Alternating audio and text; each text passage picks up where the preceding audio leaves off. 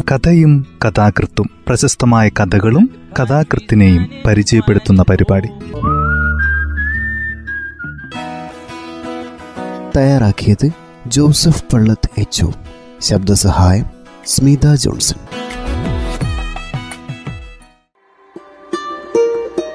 കഥയും കഥാകൃത്തും എന്ന ഈ പരിപാടിയിൽ ഇന്ന് വൈശാഖന്റെ ഗരുഡൻ തൂക്കം എന്ന ചെറുകഥയാണ് പരിചയപ്പെടുത്തുന്നത്.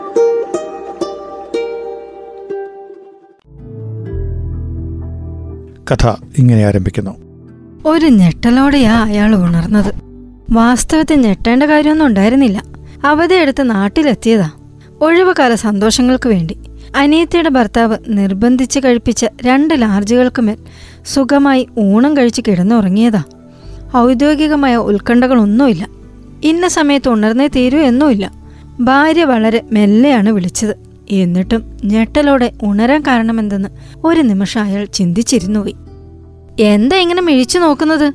ഞാനും മോളും അനിയത്തിയും കൂടി പള്ളിക്കാവി തൊഴാൻ പോവാണ് ചേട്ടൻ വരുന്നില്ലേ? തീരെ സുഖം തോന്നണില്ല. ശരീരേ ആകെ വേദനിക്കുന്നു. പനിക്കണുണ്ടോന്ന് അറിഞ്ഞുകൂടാ. ഭാര്യ നെറ്റിയിൽ കൈവച്ച് നോക്കുമെന്ന് സ്വാഭാവികമായും അയാൾ പ്രതീക്ഷിച്ചു. അതുണ്ടായില്ല. അപ്പോൾ വെളിയിൽ നിന്നും ആരോ ഇന്നിരേ എന്ന് വിളിക്കുന്നത് കേട്ടു. പനിയില്ല ഒരു കൊന്തോ ഇല്ല ചേട്ടൻ കിടന്നോളൂ. ഇമ പൂട്ടി തുറന്നപ്പോഴേക്കും ഇന്ദിര പോയി കഴിഞ്ഞിരുന്നു.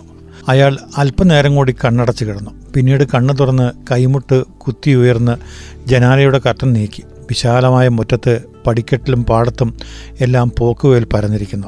വരമ്പത്തുകൂടി ഇന്ദിരയും കൂട്ടരും നടന്നകലുകയാണ്. പോക്കുവെയിലിൽ തിളങ്ങുന്ന കാഞ്ചീപുരങ്ങൾ കണ്ണിൽ നിന്ന് മറയുന്നതുവരെ അയാൾ അതേപടി നോക്കിക്കിടന്നു. എരിഞ്ഞടങ്ങുന്ന പകലിന് നേരെ അലസമായി നോക്കിക്കൊണ്ട് അയാൾ ഓർത്തു. ഞാൻ മരിച്ചു കിടക്കുകയാണെങ്കിലും ഇതേപോലെ തന്നെ പറഞ്ഞ് അവൾ ഇറങ്ങിപ്പോകുമായിരിക്കും. പോയി പള്ളിക്കാവിൽ ഭഗവതിയോട് പ്രാർത്ഥിക്കും. ഇനിയും ഒരു വാർഡ്രോബ് കൂടി വാങ്ങാൻ എത്രയും വേഗം സാധിക്കണേ. അതുകൂടി നിറയെ തൂക്കിയിടാൻ സാരികൾ വാങ്ങാൻ കഴിയണേ. അതെ സ്റ്റുപ്പിഡ് മുഖഭാവത്തോടെ അവൾ തുടർന്ന് പ്രാർത്ഥിക്കും. ഭഗവതി മരിച്ചു കിടക്കുന്ന ശശിച്ചേട്ടൻ ഞാൻ മടങ്ങിയെത്തുമ്പോഴേക്കും എഴുന്നേറ്റിരിക്കുന്ന കാഴ്ച കാണാൻ ഇടവരുത്തണേ. പോക്കുവെയിലിന് സ്വർണ നിറം കൈമോശം വന്നതുപോലെ ജാള്യം പൂണ്ട ഒരു ചിരി പോലെ അത് അയാളുടെ മനസ്സിലേക്ക് വ്യാപിച്ചു. അടുക്കളയിൽ നിന്ന് മുറ്റത്തേക്ക് ഇറങ്ങി വരുന്ന മുത്തശ്ശിയെ കണ്ടപ്പോൾ അയാൾ തല താഴ്ത്തി കിടന്നു. മുറ്റത്തെ ചരലിൽ ചങ്ങല വലിക്കുന്ന പോലെ മുത്തശ്ശിയുടെ കാലടി ശബ്ദം കേട്ടു. അത് ജനാലയ്ക്കപ്പുറമെത്തി നിലച്ചു. ശശിക്കുട്ടം പോണില്ലടാ തൂക്കം കാണാൻ. ആനക്കാരന്റെ വീട്ടിലും ഇത്തവണ തൂക്കമുണ്ട്. ഇല്ല ഒറ്റ വാക്കിൽ നിർത്തി.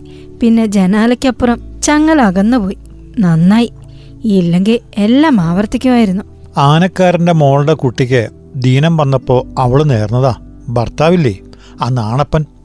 അയാളെ തൂക്കാവുന്ന. അയാൾ അല്ലേലെ എപ്പോഴും തൂക്കത്തിലാ. ചാരായ തൂക്കം. മുത്തശ്ശി പോയെന്നറിഞ്ഞ് അയാൾ വീണ്ടും എഴുന്നേറ്റു.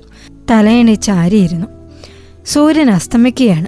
വയലിനെയും പടിക്കെട്ടിനെയും എല്ലാം മ്ലാനതയിലെ ആഴ്ത്തിക്കൊണ്ട് വെളിച്ചമെല്ലാം ആകാശം കൈവശപ്പെടുത്തിയിരിക്കുന്നു. പാടത്തേക്കിറങ്ങുന്ന പടിക്കെട്ടിനടുത്തുള്ള ആമ്പൽക്കുളം മാത്രം ആരും അറിയാതെ ഒരു തുണ്ടു വെളിച്ചം ഒളിപ്പിച്ചു വെച്ചിരിക്കുന്നു. അയാൾക്ക് തൂക്കം കാണണമെന്നുണ്ടായിരുന്നു. ഏറ്റവും അടുത്ത് തൂക്കമുള്ളത് ആനക്കാരന്റെ വീട്ടിലാണ് എന്ന് പറഞ്ഞ നളിനിയുടെ വീട്ടിൽ. പെട്ടെന്ന് അയാൾ തീരുമാനിച്ചു. തൂക്കം കാണേണ്ട. എഴുന്നേറ്റ് ടീപ്പോയുടെ അടിയിലിരുന്ന കുപ്പിയെടുത്ത് മിച്ചമുണ്ടായിരുന്നത് മുഴുവൻ ഒറ്റ ഇറുക്കിൽ കുടിച്ചു. മെത്തയിൽ നീണ്ടു നിവർന്നു കിടന്ന് കണ്ണടച്ചു. അടഞ്ഞ കണ്ണുകൾക്ക് പിന്നിൽ സന്ധ്യ പരക്കുന്ന വയലിന്റെ വിശാലത തെളിഞ്ഞു. പിന്നെ പടിക്കെട്ട്. നടപ്പാത. വിജനമായ മുറ്റം. അയാൾ മുറ്റത്തേക്കിറങ്ങി. ശബ്ദമുണ്ടാക്കാത്ത കാലടികളോടെ നടന്നു. നടപ്പാത അവസാനിക്കുന്നിടത്ത് നിന്നു. അകലെ എവിടെയോ നിന്ന് കാലം ഒരു പൊന്മാനായി തിരിച്ചു പറന്ന് കുളക്കരയിലെത്തി ചിറകൊതുക്കി ആമ്പൽക്കുളം ഒളിപ്പിച്ചു വെച്ച അന്ത്യവെയിൽ തുണ്ട് ചുരുൾ നിവർന്നു പരന്നു. ഞൊടിയിടയിൽ പരിസരമെല്ലാം സ്വർണ വെളിച്ചത്തിൽ മുങ്ങി. കുളക്കരയിൽ അയാൾ വന്നു നിൽക്കുന്നതറിയാതെ ഒരു പാവം പെൺകുട്ടി കുളിച്ചുകൊണ്ടിരുന്നു. കുപ്പിവളകൾ കിലുക്കിക്കൊണ്ട് അവൾ വെള്ളത്തിൽ മുങ്ങി നിവർന്നു. അയാളുടെ കണ്ണിൽ ആവി പറന്നു. പോസ്റ്റ് ഗ്രാജുവേറ്റ് പരീക്ഷാ ജ്വരത്തിന്റെ ജ്വാലകൾ പടരുന്ന മനസ്സിന് എവിടെ നിന്നെങ്കിലും അല്പം കുളിര് വേണമായിരുന്നു. ഒന്നിനെക്കുറിച്ചും ആലോചിക്കാൻ കഴിയുന്ന സമയമായിരുന്നില്ല അത്. പരീക്ഷയൊഴിച്ച് ഭൂമിയിലെ മറ്റൊരു കാര്യത്തെക്കുറിച്ചും ഒന്നും ആലോചിക്കാതെ അയാൾ പറഞ്ഞു നടിനി നിന്നെ കാണുമ്പോൾ എനിക്ക് തണുപ്പ് തോന്നുന്നു. കണ്ണുമയ്ക്കാതെ നെഞ്ചിന് കുറുകെ കൈകൾ പിണച്ച് തണുത്തുറഞ്ഞു പോയതുപോലെ അവൾ നിന്നു. നളിനി എനിക്ക് നിന്നെ ഇഷ്ടമാണ്. നളിനി പിന്നീട് കുളത്തിൽ മുങ്ങിയില്ല. ഒരു തവണ നനച്ചു വെച്ച പാവാടയും ദാവണയും എടുത്ത് അവൾ വീണ്ടും വീണ്ടും സോപ്പിട്ടു. വീണ്ടും വീണ്ടും നനച്ചു. ഒരു ആമ്പൽപ്പൂ പറിച്ച് അത് നിറയെ ചിരി നിറച്ച് അയാൾക്ക് നൽകി. അയാൾ വയൽവരമ്പിലൂടെ നടന്നു. എരിഞ്ഞു കത്തിയ കുമ്പത്തിലെ വെയിൽ തളർന്നടങ്ങുകയാണ്. ഉഴുതിട്ട വയലിലെ കട്ടകൾ ഇളം ചൂടിൽ മയങ്ങുന്നു.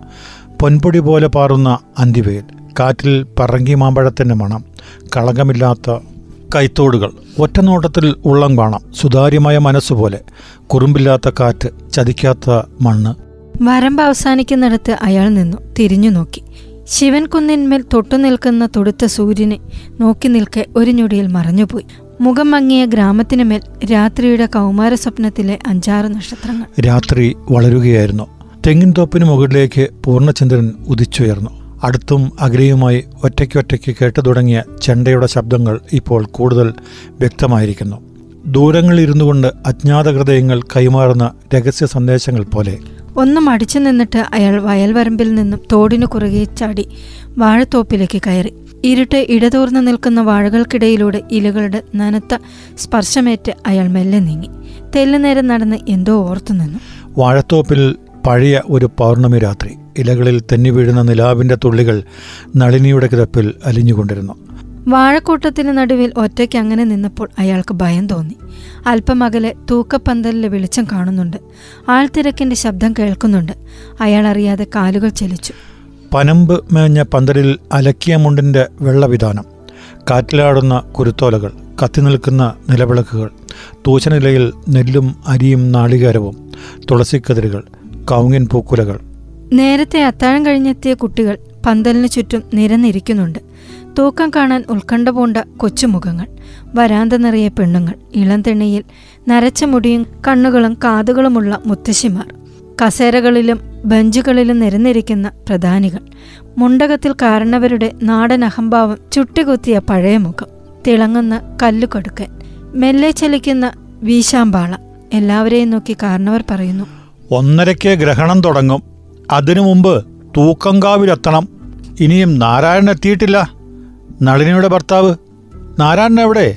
അയാൾ ചുറ്റും നോക്കി. നാരായണനെ കണ്ടാൽ അയാൾക്കറിയില്ല.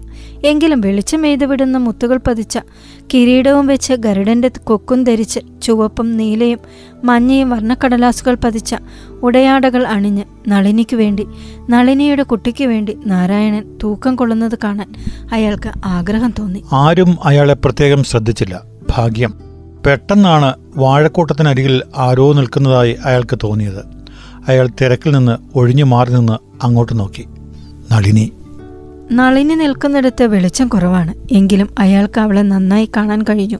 ഒരു മാറ്റവുമില്ല. പഴയ നളിനി തന്നെ. വാഴത്തോപ്പിൽ വെച്ച് പിരിഞ്ഞതിന് ശേഷം ഈ മുഖം മനസ്സിലെത്തിയ സന്ദർഭങ്ങൾ അയാൾ ഓർത്തു. അയാളുടെ വിവാഹ ദിവസം. സ്വീകരണമുറിയിൽ സുഹൃത്തുക്കളുമൊത്ത് ചിരിച്ച് രസിക്കുന്ന സമയം. ഒരു മിന്നലാട്ടം പോലെ തുറന്നു കിടന്ന വാതിലിന് മുന്നിൽ നളിനിയെത്തി. അയാളുടെ ചിരി ഒരു നിമിഷാർദ്ധം കണ്ണി മുറിഞ്ഞത് ആരും അറിഞ്ഞില്ല. പിന്നീട് നോക്കിയപ്പോൾ നളിനി പോയി കഴിഞ്ഞിരുന്നു. വർഷങ്ങൾ കഴിഞ്ഞ് നഗരത്തിലെ വീട്ടിൽ പോസ്റ്റ്മാൻ കൊണ്ടുവന്ന കത്തുകളിൽ ഒരു വിവാഹ ക്ഷണക്കത്തുണ്ടായിരുന്നു. പഴയ രീതിയിൽ വാചകങ്ങളുള്ള ഒരു ക്ഷണക്കത്ത്. അതെടുത്ത് വായിച്ച് ഇന്നലെ ചോദിച്ചു ഇതാരീ നളിനി? ആ ആനക്കാരന്റെ മാൾ. ഒരു ഗ്രീറ്റിംഗ്സ് അടിക്കണ്ടേ? തീയതി ഓർത്താൽ അടിക്കാം. പിന്നീട് തീയതി മറന്നു. ക്ഷണക്കത്ത് കണ്ടെത്തിയതുമില്ല. അരണ്ട വെളിച്ചത്തിൽ നിൽക്കുന്ന നളിനിയെ നോക്കി നിൽക്കെ അയാൾ അതെല്ലാം ഓർക്കുകയായിരുന്നു. വാഴക്കൂട്ടത്തിനരികിൽ നിന്ന് നളിനി കൈകാട്ടി വിളിക്കുകയാണ്. അയാൾ ഒരു നിമിഷം ശങ്കിച്ചു. ചെല്ലണോ? എന്ത് വിവരക്കേടാണ് ഇവൾ കാണിക്കുന്നത്? പണ്ടത്തെ കാര്യം നാലുപേർ അറിയുന്നതിന് മുമ്പ് സ്ഥലം വിടാൻ കഴിഞ്ഞു. ഇനിയിപ്പോ നളിനി പരിഭ്രമത്തോടെ ചുറ്റും നോക്കി വിളിക്കുകയാണ്. അയാൾക്ക് ചെറുത്ത് നിൽക്കാനായില്ല. നേരെ അടുത്തേക്ക് ചെന്നു. ഞാൻ കാത്തിരിക്കുകയായിരുന്നു. മോന് ദീനം വന്നപ്പോ നേർന്നതാ. ഇത് നടത്തിയില്ലെങ്കിൽ കുട്ടിയുടെ ആയുസ് അപകടത്തിലാകും. നളിനി കിതപ്പടക്കി പറഞ്ഞു. അവളുടെ ചൂടുള്ള നിശ്വാസം നെഞ്ചിലേറ്റുവാങ്ങി അയാൾ നിലാവ് ചോരുന്ന വാഴത്തോപ്പിലേക്ക് നോക്കി തരിച്ചു നിന്നു. ശശാങ്കൻ എന്നാ ഞാൻ മോന് പേരിട്ടത്. മനസ്സുകൊണ്ട് അവന്റെ അച്ഛൻ മറ്റാരുമല്ലല്ലോ. ദേ തടസ്സമൊന്നും പറയരുത്. നാണപ്പൻ ചേട്ടൻ എണീക്കാൻ പാടില്ലാണ്ട് കിടപ്പാ. മോന് വേണ്ടി ഇന്ന് തൂക്കം കെട്ടേണ്ടത് ശശിചേട്ടനാണ് അയാൾ അമ്പരപ്പോടെ കേട്ടു നിന്നു പിന്നെ കൈപിടിച്ച് നടത്തിയപ്പോൾ അനുസരണയോടെ ഒപ്പം ചെന്നു. കിണറ്റുകരയിൽ അയാളെ നിർത്തി. നളിനി വെള്ളം കോരി. ഒരു കുടം വെള്ളം അയാളുടെ തലവഴി ഒഴിച്ചു. ഷർട്ട് അവൾ ഊരിയെടുത്തു. ഇളം കാറ്റിൽ അയാൾ കുളിർന്നു പറച്ചു നളിനി ഒരു പുതിയ മുണ്ട് കൊണ്ടുവന്നു. അയാളെ തട്ടുടിപ്പിച്ചു. പിന്നീട് മെല്ലെ നടത്തിച്ച് പന്തലിൽ കൊണ്ടുവന്ന് നിർത്തി. ഗ്യാസ് ലൈറ്റുകളുടെയും പന്തങ്ങളുടെയും വെളിച്ചത്തിൽ അയാളുടെ കണ്ണു പൊളിച്ചു. ആൾക്കൂട്ടത്തെ ഭേദിച്ച് സർവശക്തിയും സംഭരിച്ച് ഇറങ്ങി ഓടണമെന്ന് അയാൾ മോഹിച്ചു. പക്ഷെ കാലുകൾ ചലിക്കാൻ കൂട്ടാക്കിയില്ല. നിരന്നു നിൽക്കുന്ന ചെണ്ടക്കാരുടെ വലിഞ്ഞുമുറുകുന്ന പേശികൾ നോക്കി അയാൾ നിന്നു. മെല്ലെ ചലിക്കുന്ന ചെണ്ടക്കോലുകളുടെ വേഗം വർദ്ധിക്കുകയായിരുന്നു. ചെണ്ടകളുടെ തോൽപ്പുറത്തു നിന്നും കുംഭനിലാവിലേക്ക് അതിദ്രൂതം തെറിച്ചു വീണ താളപ്പൊരികൾ അയാളുടെ ഞരമ്പുകളിൽ ചൂടേറ്റി തുടങ്ങി മുത്തുകൾ പതിച്ച കിരീടം ആരോ അയാളുടെ നെറ്റിയിൽ വെച്ചു കെട്ടി. പിന്നെ എല്ലാം പെട്ടെന്നായിരുന്നു. കൈകളിൽ വർണക്കടലാസുകൾ പതിച്ച ചിറകുകൾ വെച്ചു കെട്ടപ്പെട്ടു. കാലുകളിൽ ക്ലാവ് പിടിച്ച ചിലങ്കകൾ. വരാന്തയിലെ പെണ്ണുങ്ങൾ ഗൂഢാർത്ഥത്തിൽ ചിരികൾ കൈമാറുന്നു. ചിലർ അലിവോട് നോക്കുന്നു. ചില ചെറുപ്പക്കാരികൾ അമ്പരപ്പോടെ മൂക്കിൽ വിരൽ വയ്ക്കുന്നു. നളിനി കുട്ടിയെയും എടുത്ത് മുന്നിൽ വന്നു നിന്നു. ചിലങ്ക കിലുങ്ങി. അയാളുടെ കാലുകൾ താളത്തിനൊത്ത് ചലിച്ചു തുടങ്ങി. ചിറകുകൾ ഒന്നിടവിട്ട് ഉയർത്തിയതും താഴ്ത്തിയതും കുനിഞ്ഞും നിവർന്നും അയാൾ നൃത്തം വെച്ചു തുടങ്ങി. താളം മുറുകിയപ്പോൾ കാലുകൾക്ക് വേഗം കൂടി.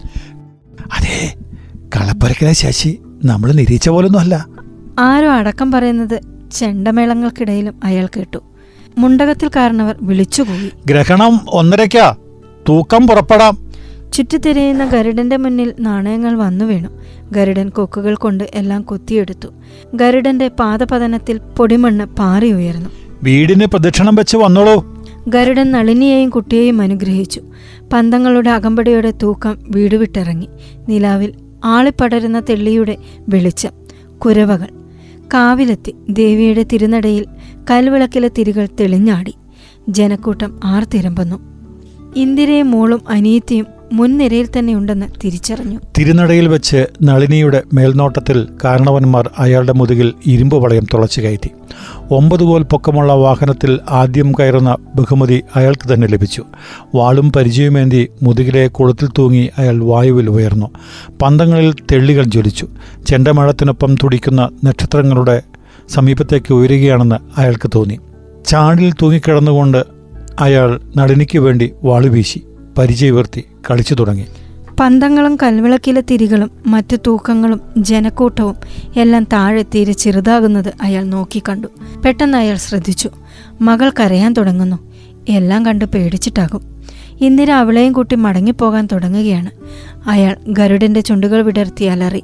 ഒപ്പം ജനക്കൂട്ടം മാർത്തു വിളിച്ചു. പുറത്തെ കുളത്തിന്റെ കൊത്തിവലിക്കുന്ന വേദനയിൽ അയാൾ വിദ്വേഷങ്ങളെല്ലാം മറന്നു. ഇന്ദിരയെപ്പോലും സ്നേഹിച്ചു. ആശ്ചര്യത്തോടെ നോക്കി നിൽക്കുന്നവരുടെ മുഖങ്ങളിലെല്ലാം സ്നേഹത്തിന്റെ പ്രകാശം തുടിക്കുന്നതായി അയാൾ അറിഞ്ഞു. നളിനിയുടെ മുഖം കാണാൻ ബിംബി അയാളുടെ ചോര പൊടിക്കുന്ന കണ്ണുകൾ തിരിഞ്ഞു. അവിടെയെങ്ങും നളിനിയെ കണ്ടില്ല. പിന്നീട് മിന്നൽ പിണർ പോലെ ശരീരമാസകലം പൊളഞ്ഞ വേദനയുടെ ഒരു നിമിഷത്തിൽ നിർവൃതിയോടെ അയാൾ നോക്കിക്കണ്ടു. ശ്രീകോവിലിനുള്ളിൽ തിളങ്ങുന്ന ഒരു പഞ്ചലോക വിഗ്രഹമായി നളിനിയിരിക്കുന്നു. തീപാറുന്ന കണ്ണുകൾ അയാളുടെ മേൽ തറപ്പിച്ചുകൊണ്ട് ആ നോട്ടത്തിന്റെ കൊടുംചൂടിൽ അയാൾ ഒന്ന് പിടഞ്ഞു. അപ്പോഴേക്കും മുതുകിൽ വലിഞ്ഞ കൊളുത്ത് അയാളുടെ രക്ഷയ്ക്കെത്തി. ആ കൊളുത്തിൽ നിന്നും ഉറവിട്ട് പച്ച മാംസത്തിലൂടെ അജ്ഞേയമായ ഒരു സന്ദേശം ശരീരമാസകലം പടരുന്നതായി അയാൾ അറിഞ്ഞു.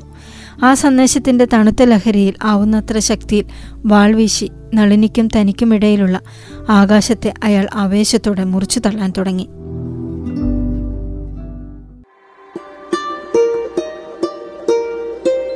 കഥ ഇവിടെ അവസാനിക്കുന്നു. വൈശാഖന്റെ ഗരുഡൻ തൂക്കം എന്ന ചെറുകഥയാണ് ഇന്ന് പരിചയപ്പെടുത്തിയത്.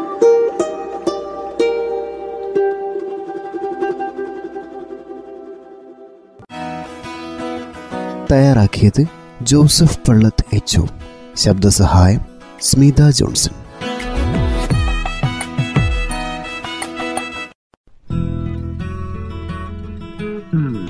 കഥയും കഥാകൃത്തും പ്രശസ്തമായ കഥകളും കഥാകൃത്തിനെയും പരിചയപ്പെടുത്തുന്ന പരിപാടി.